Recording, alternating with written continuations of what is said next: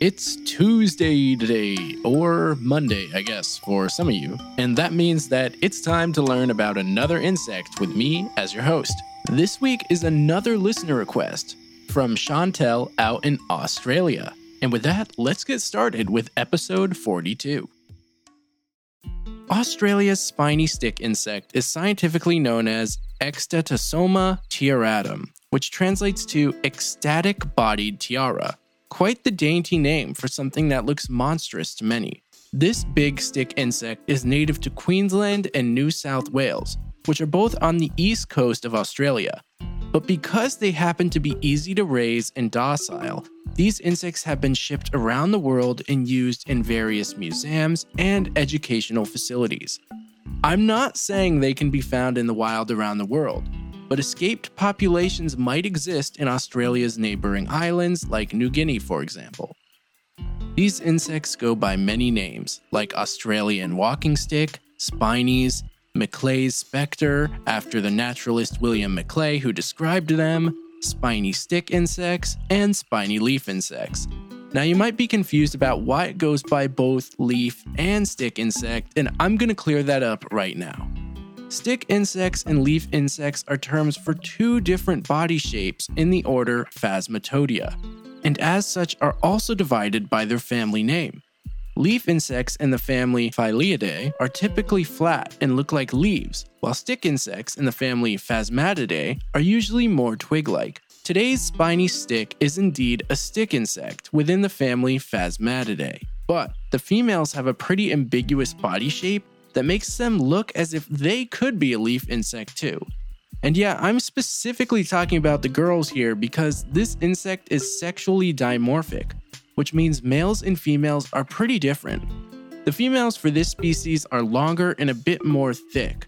They also have leaf shaped arms and very small wings.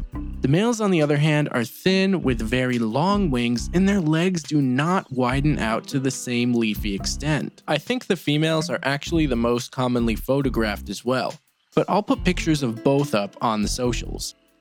So, as I mentioned earlier, these insects are very popular as both pets and exhibit insects for museums, and as such, there is a wealth of knowledge about how to raise them and what they eat. Wild populations are known to feed on eucalyptus, but they can also eat bramble, like raspberry bushes, oak, and rose bushes as well. In fact, most domestic populations are raised on rose or berry bushes because eucalyptus isn't exactly easy to get outside of Australia. The life cycle for these insects begin as an egg, 2 millimeters in length, which is like the tip of a lightly used crayon. How do I know that? Because that's what Google Sensei told me. Anyway, here's where things get crazy. The eggs look like calico brown seeds, and not just to humans. Female spiny stick insects actually flick their eggs on the ground so that ants from the genus Leptomyrmex will take them home and keep them safe until they hatch. Now it gets even more wild because these eggs actually have a small plug called a capitulum that's edible for the ants with no consequence to the stick insect. This is mimicry to the extreme, to the point where the eggs even smell like ant food.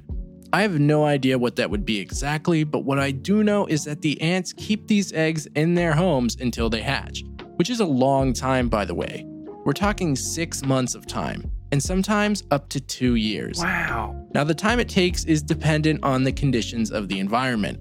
For example, dry and unsuitable weather might cause the eggs to remain in this stage for longer, as opposed to warm and relatively humid weather. Upon hatching, these first instars actually resemble the red headed spider ant, which also happens to be the species that houses them. After the stick insects hatch, they begin their ascent into the trees of host plants, and in most wild cases, that would be eucalyptus. These small nymphs go through five molts if they are males and six molts if they are female, with each one looking very much like a stick or dried leaf.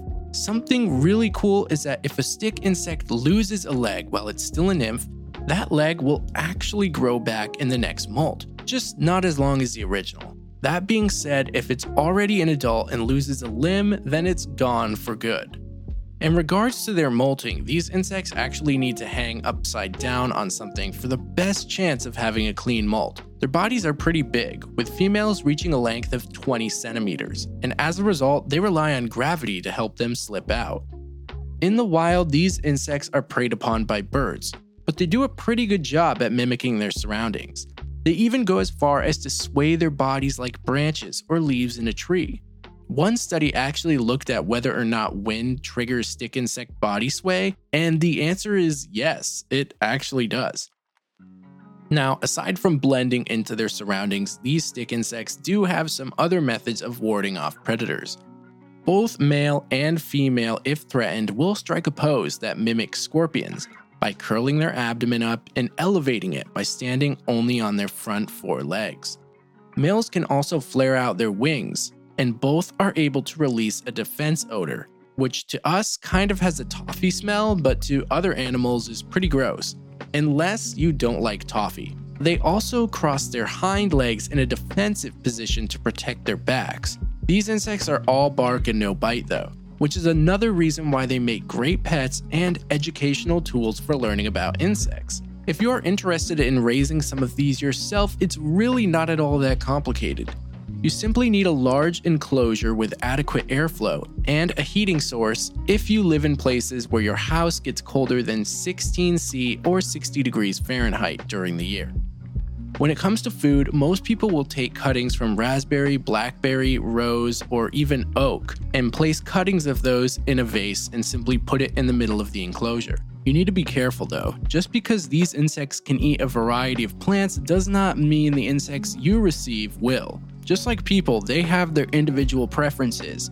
So, using what the parents were raised on is a good place to start, since that is what they are genetically predisposed to wanting. These insects have a lifespan of one year in the wild, but up to two in captivity. And they are also a gift that keeps on giving, because females can lay up to 1,000 eggs in their lifetime, and these do not need a male for fertilization. The Australian spiny stick insect is parthenogenic, which means that females can produce viable eggs that are exact clones of themselves. This is something I went into detail on in episode 26 with the web spinners, so I'm not going to say much more other than if you take good care of your sticks, then you'll never not have any. As always, thank you for listening, and thank you so much to the people who are rating the podcast. We're almost at 30 ratings on Spotify, and that's fantastic. I've been working behind the scenes to get bonus content as well as merch available for a Patreon page. That way, you guys can get more if you want, and you can also rep the pod. I know I will. If you want to check out the socials, those are available in the episode notes as well as the show notes. And of course, if you would like to send a listener submission yourself, you can do that through Instagram or email, which is insectsfordummies at gmail.com. Thanks again for listening.